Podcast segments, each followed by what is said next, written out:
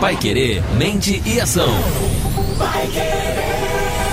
Olá, seja muito bem-vindo, você que nos acompanha pelas nossas plataformas digitais. Estamos de volta com mais um bate-papo exclusivo para quem está online. Mais um podcast com a gente aqui no Pai Querer Mente e Ação. Nosso psicólogo Renan Fileto vai explicar mais um item dos, dos tantos itens que nós colocamos sobre relacionamentos aqui nesse mês de junho. Um item polêmico, inclusive. Esse um é a mentira. Renan, vamos falar um pouquinho também aqui no nosso podcast sobre a origem da mentira e de onde vem, né? O que é a mentira, principalmente dentro dos nossos relacionamentos relacionamentos? Então, Bruno, a mentira ela é um tema que costuma aparecer em muitos relacionamentos, sejam eles amorosos, seja com amigos, com parentes. E é importante que a gente entenda o que, que é a mentira e que função que ela costuma ter no nosso dia a dia. Então, para a gente começar, a gente precisa sempre entender que a mentira ela envolve você falar sobre algo que não aconteceu ou você descrever algo que de fato aconteceu, mas de uma forma distorcida. Sempre que a gente fala de mentira, a gente está falando de uma intenção. Quando a gente fala dessa intenção, a gente entende que a mentira ela vem com uma função. Por exemplo, se eu estou conversando com você aqui, Bruno, e eu percebo que se eu te falar a verdade você vai ficar ofendido, você vai mudar a sua forma de se relacionar comigo, eu minto. Então, assim, eu não posso falar a verdade, nesse sentido que eu estou dizendo, quando uma consequência ruim vai vir né, para mim. E isso, essa coisa de fugir da consequência ruim, é uma coisa animal. Todos os animais fazem. Então, a gente tem a mentira basicamente com duas funções evitar uma punição, nesse caso que eu falei, eu vou falar a verdade, você vai ficar chateado. Eu uso a mentira para fugir da punição, que seria você ficar chateado, ou então, que eu acho que seja um pouco menos frequente, a gente mente para obter algumas vantagens. Lembrando que a mentira ela faz parte do nosso dia a dia, tá? Todo mundo mente numa situação ou outra. A gente tem sempre que pensar na consequência da mentira para ver se ela é desejável ou não. Muito bem, quando a gente fala da mentira, é, a gente fala essa questão de obtenção de vantagem, né, de recompensa. E seria mais ou menos como se a gente comparasse também com a omissão, Renan. Muita gente. Existe o ditado que diz né, que a omissão não é mentira. Será que quem omite é diferente de quem mente? É menor, é, é melhor ou pior de quem mente? Então, a omissão, ela ela tá num estágio anterior. É como se ela fosse uma proto-mentira, né? Tanto na mentira quanto na omissão, a gente faz um cálculo mental. Eu penso, pô, estou numa situação, se eu falar a verdade, eu vou ter uma consequência ruim. Então, ou eu minto ou eu omito. A diferença é que a omissão normalmente ela não vai te trazer vantagens, a mentira pode trazer. E também a omissão, normalmente, quando você omite alguma coisa, você corre um risco de ser questionado de novo sobre aquilo, corre o risco do assunto não acabar. E a mentira, muitas vezes, quando ela é bem contada, alguma coisa nesse sentido, você encerra a conversa. Então, a mentira e a omissão, elas vêm, isso que é o fato importante para a gente marcar aqui, elas vêm para tirar a gente de uma enrascada, na maioria das vezes, elas vêm para livrar a gente de uma consequência negativa. Muito bem, a gente está falando aqui da relação da mentira. Renan, você falou que a gente faz um cálculo, né? Um cálculo mental aí da mentira. Vamos falar mais desse papel? Como a gente analisa isso rapidamente na nossa cabeça para a gente saber se mente ou não? Por que, que existe esse momento?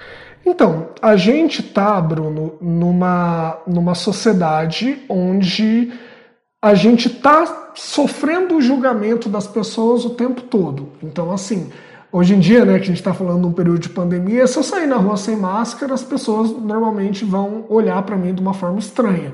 Ou seja, o meu comportamento ele é vigiado e julgado pelos outros.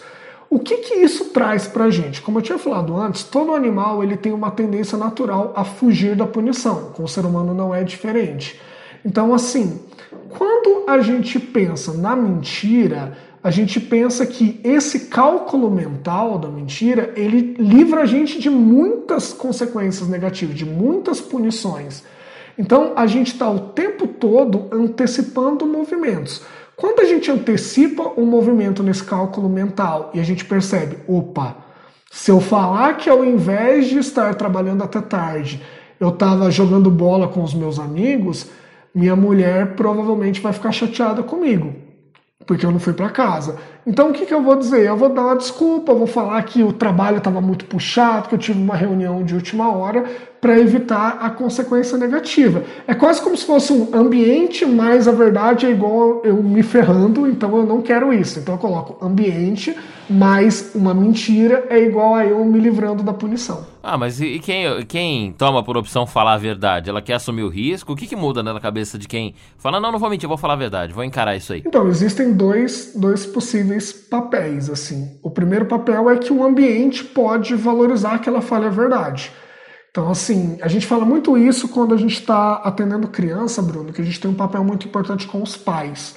Então a gente sempre fala, olha, valorize muito quando a criança falar a verdade. Mesmo que ela tenha feito alguma coisa errada, se ela contar para vocês, vocês precisam valorizar, porque isso vai criando um padrão de comportamento dela falar a verdade.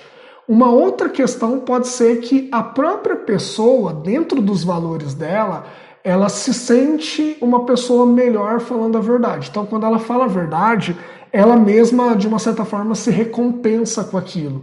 E isso também mantém o comportamento de falar a verdade. Em relação ao primeiro exemplo que eu dei, né, dos pais, das pessoas em volta mostrando que aquilo é bacana, aconteceu, Bruno, um caso muito interessante comigo, logo que eu, eu tinha acabado de me formar que foi um caso de uma mãe que. Eu vou mudar um pouquinho o exemplo, né? Porque eu não posso identificar ninguém, mas assim. Vamos supor que foi assim: a mãe chegou para mim e contou uma história onde ela ia sair para trabalhar e ela falou pro filho dela assim: Filho, não joga bola dentro de casa porque você vai acabar quebrando alguma coisa e a mamãe vai ficar chateada, né? E aí ela saiu, a criança foi lá e fez exatamente aquilo que não era para fazer. Ela pegou a bola e brincou dentro da sala da casa dela. Nesse momento, a criança chutou a bola e ela quebrou um vaso, um vaso que a mãe gostava muito. E aí, né, corta lá mais à noite, a mãe voltou para casa, a criança veio correndo para ela e falou assim: "Mamãe, eu fiz uma coisa que eu não devia, tal, você pediu para eu não jogar bola dentro de casa, mas eu acabei jogando bola e eu quebrei o vaso". Imediatamente, Bruno, a mãe foi e colocou a criança de castigo. A pergunta que eu fiz para a mãe foi a seguinte: qual comportamento você puniu? Você puniu o comportamento dele jogar bola ou dele te falar a verdade? E aí ela ficou meio assim, né? E eu falei: você puniu o comportamento dele falar a verdade. Porque nesse momento você gravou na cabeça dele o quê? Eu falei a verdade e eu fiquei de castigo. Então, a próxima vez que eu quiser jogar bola, porque a criança vai querer mesmo, ela tem um impulso de fazer essas coisas. A próxima vez que eu quiser jogar bola, se acontecer alguma coisa de errado, é só eu não contar que eu não sou punido, que eu não fico de castigo. Então, isso, esse exemplo, ele é bacana para mostrar que a gente precisa valorizar quando as crianças falam a verdade, porque aí elas vão se sentir sempre né, à vontade, livres para contar o que realmente aconteceu.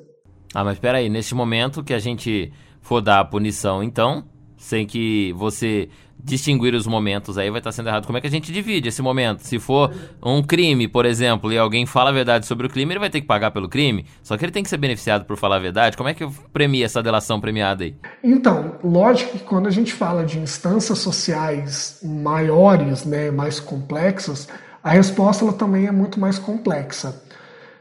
Eu recentemente eu fiz alguns stories até no, no Instagram da, da clínica do Instituto Realista falando um pouco sobre isso. É uma discussão muito extensa. Provavelmente a gente vai conversar aqui sobre isso, sobre a questão da punição em si.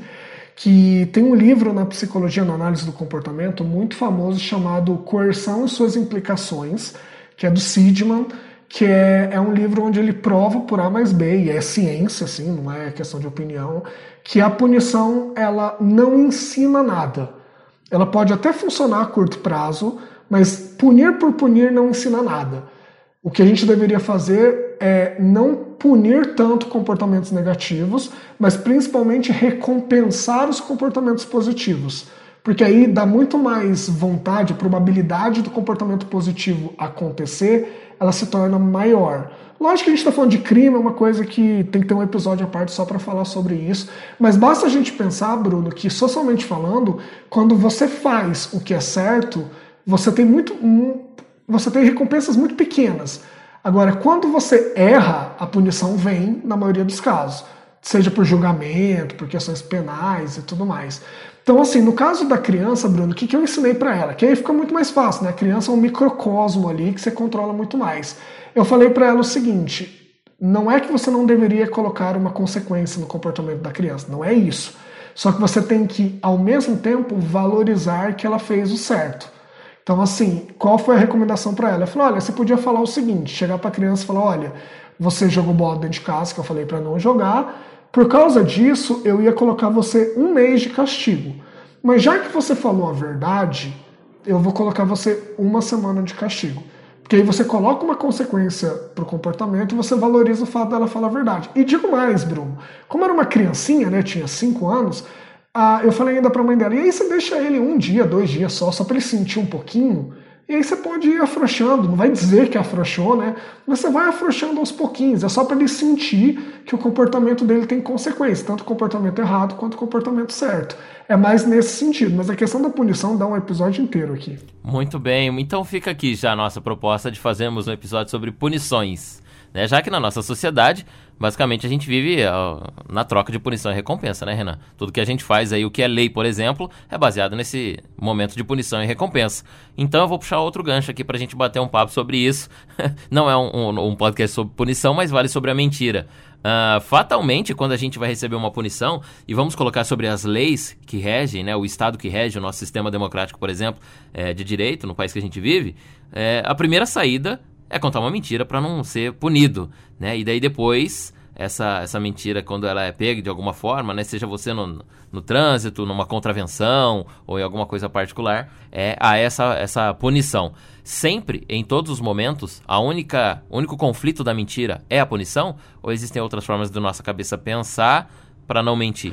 Então, a mentira, ela pode vir, como a gente está falando, também para ter uma vantagem. Mas quando a gente fala da, da mentira em relação à punição, ela é uma coisa completamente cultural.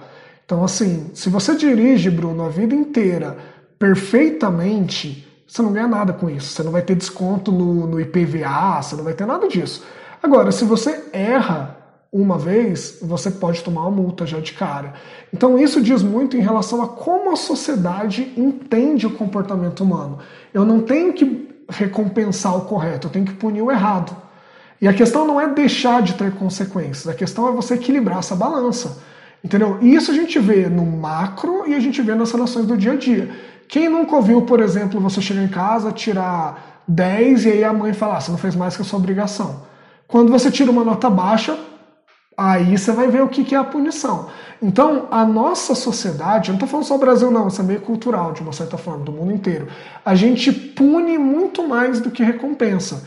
E a mentira, ela está diretamente relacionada com isso. Assim, a gente não precisaria mentir tanto se a punição não fosse tão grande. Dá para falar até de relacionamento amoroso, eu falo muito isso para cliente. Sei lá, quanto mais o marido pega no pé da mulher, mais ele está provocando, empurrando ela para começar a ter comportamentos que ele não quer, e um deles é a mentira. Se a mulher sabe que não importa o que ela fale, o marido dela vai encher o saco dela, ela vai ou parar de falar ou ela vai falar o que ele quer ouvir. Então, isso é uma questão cultural mesmo, assim, isso está em todos os lugares. A gente não precisaria da mentira tão presente se a punição também não fosse tão presente. Se você, Bruno, é recompensado pelo seu comportamento positivo, legal, adequado, na maioria das vezes, você vai ter muito mais vontade de agir corretamente e a mentira ela vai perdendo a utilidade.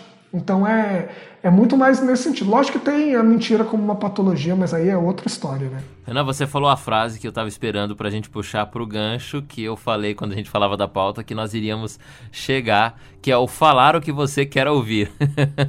você já imagina do que eu vou falar, né? Claro, claro. A gente vai puxar uma, uma palavrinha aí, duas palavrinhas em inglês, né? é isso mesmo. Por que, que as pessoas só estão querendo ouvir um determinado tipo de notícia hoje em dia? As coisas estão acontecendo na nossa sociedade de uma forma absurda. Nós estamos em 2020, né, com uma série de conflitos emocionais, eh, conflitos é, políticos, enfim, sociais e mais uma pandemia, né? Tanto é que eu tô aqui no meu home office, você no seu, quando a gente produz esse podcast. Mas as pessoas só querem ouvir coisas boas e aí elas vêm combater o mensageiro, como você diz, combater a imprensa e dizer que, poxa, essa imprensa só noticia coisa ruim. É, vem deste momento também? A imprensa vai ter que ser a mentirosa agora na situação para passar só o que as pessoas querem ouvir? Não, pelo amor de Deus. Mas assim, Bruno, é até é legal a gente explicar um conceito que eu estou usando muito aqui, mas a gente não, não explicou. Quando a gente fala de punição no sentido psicológico do termo, é você dar uma consequência negativa para alguma coisa. Não é necessariamente prender a pessoa, não precisa ser nem nada físico também. Então a gente começa a entender também essa própria questão da fake news, por quê? Porque a partir do momento, Bruno, que você me conta alguma coisa, você como jornalista que é, você me conta alguma coisa que eu não gosto, que eu, eu, eu tenho respostas emocionais negativas, sem querer, você está punindo o meu comportamento de abrir um site, por exemplo. Porque assim, eu vou abrir o site e aí eu vejo uma notícia ruim que faz eu me sentir mal. Então, eu acabo sendo tendo meu comportamento de ler a notícia punido.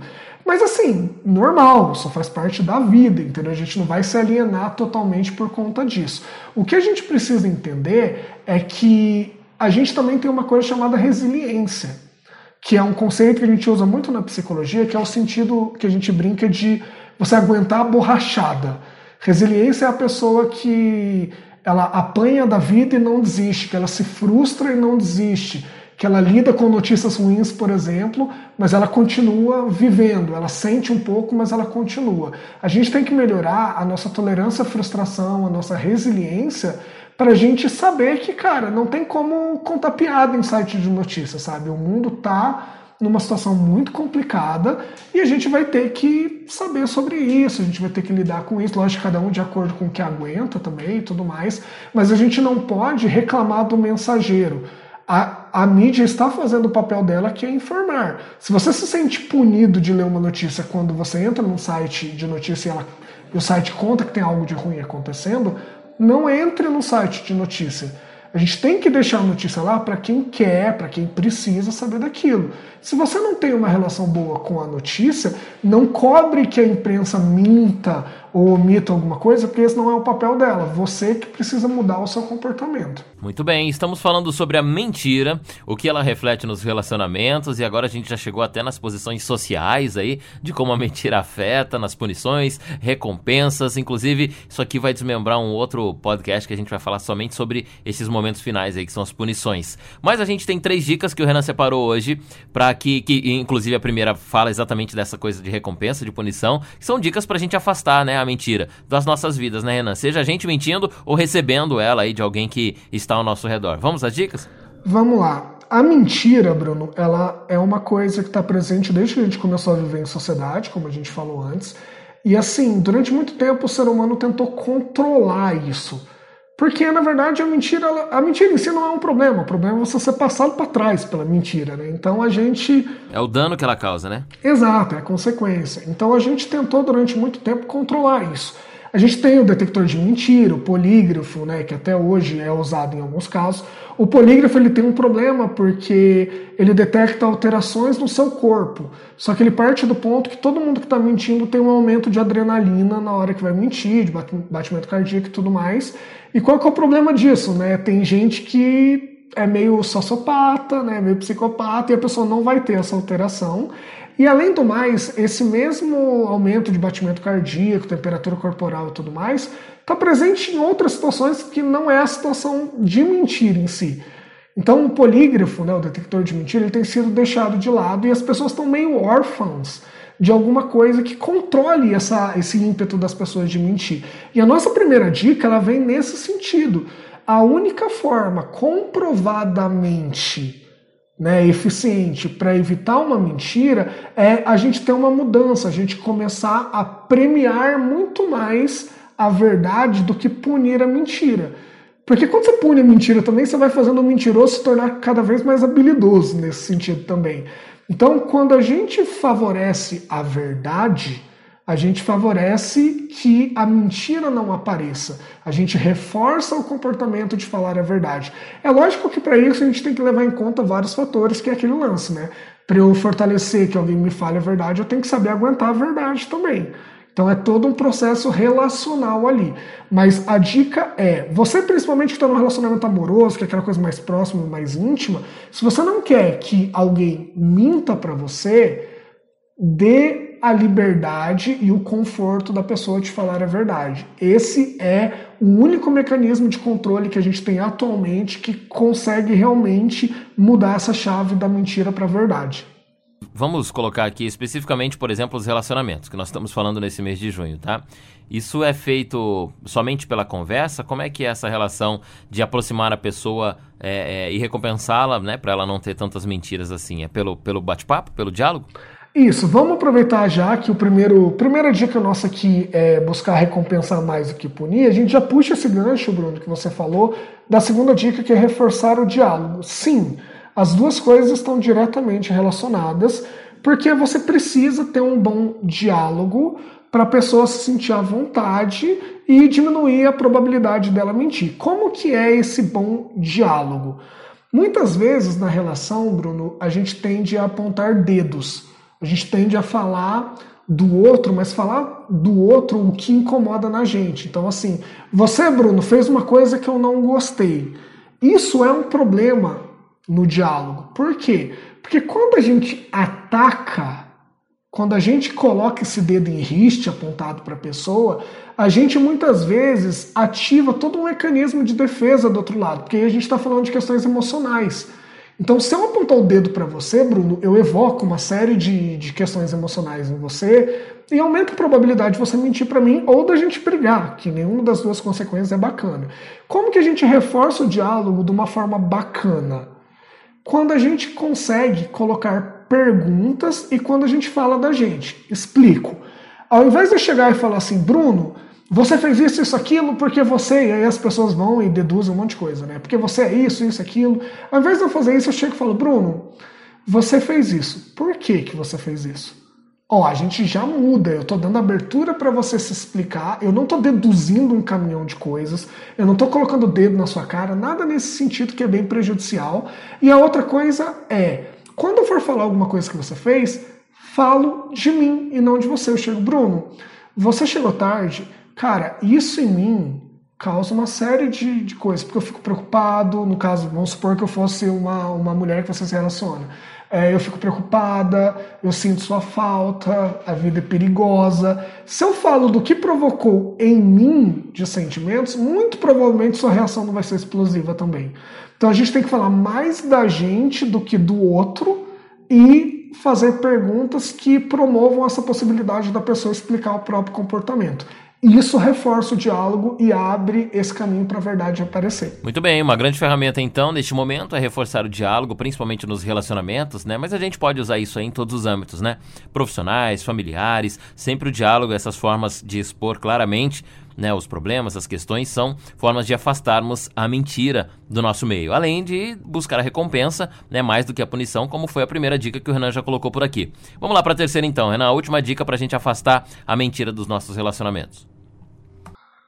Essa é bacana para a galera que está tentando evitar ser passado para trás ou quer perceber melhor quando alguém mente para si, né? Gente, a mentira, ela via de regra, né, na maior parte dos casos, ela é verbal, ela é falada. Então, assim, a pessoa faz aquele cálculo mental que a gente já explicou e ela vai e fala a mentira, né? Ela verbaliza uma mentira. Nesse sentido, a, o comportamento de falar ele é muito mais um comportamento passível de você controlar e falar o que você acha que a pessoa quer ouvir. A dica para a galera que está com a gente até agora é busque informações comportamentais. A linguagem comportamental, né, corporal, ela é muito mais verdadeira do que o comportamento de falar. Linguagem corporal, inclusive, vai ser um episódio nosso aqui também logo logo. Mas assim, quando eu minto, a tendência, Bruno, se você não for um psicopata, ninguém que tem algum tipo de transtorno, a tendência é que você fique um pouco mais agitado. Lógico, gente, tem que tomar cuidado, porque se você é um tirano, você dá bom dia para a pessoa, você deixa ela agitada já. Então tem, tem, que tomar cuidado, mesmo cuidado do polígrafo. Esse comportamento nem sempre quer dizer mentira. Mas vamos supor que é uma relação saudável. Se a pessoa está mentindo, a tendência é ela ficar mais agitada, tem aquela coisa universal que as pessoas sabem que existe uma tendência a desviar o olhar também. Então, quando a gente fala da mentira, a gente tem uma garantia muito mais um discurso ser verdadeiro ou não quando a gente olha para o comportamento e não para a fala. O corpo tem muito mais dificuldade de mentir do que a voz, do que a língua, por assim dizer.